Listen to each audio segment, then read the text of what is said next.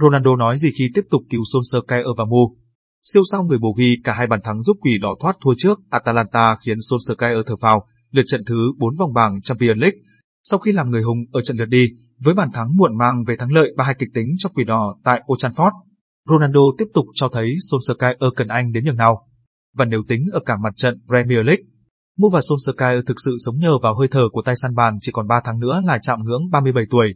Bởi trong 4 trận liên tiếp CR7 tịt ngòi thì quỷ đỏ chỉ kiếm vòn vẹn một điểm, thua 3.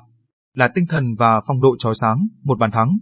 Một kiến tạo của Ronaldo đưa Mu và cứu ghế cho Solskjaer er ở chiến thắng 3 không trước Tottenham hôm cuối tuần sau thảm họa thua Liverpool không năm trước. Đó. Còn đêm qua, khi trở lại Italy, nơi Ronaldo có 3 năm chơi cho Juventus, anh lại hai lần giải nguy cho Mu sau khi để chủ nhà Atalanta vượt lên dẫn trước. Huấn luyện viên Solskjaer er trong cảnh mất việc thường trực, một lần nữa biết ơn đồng đội cũ đàn em, giờ là học trò. Phát biểu với bài tập Sport sau trận hòa 2-2 hù vía, Ronaldo cho biết đó là một trận đấu khó khăn.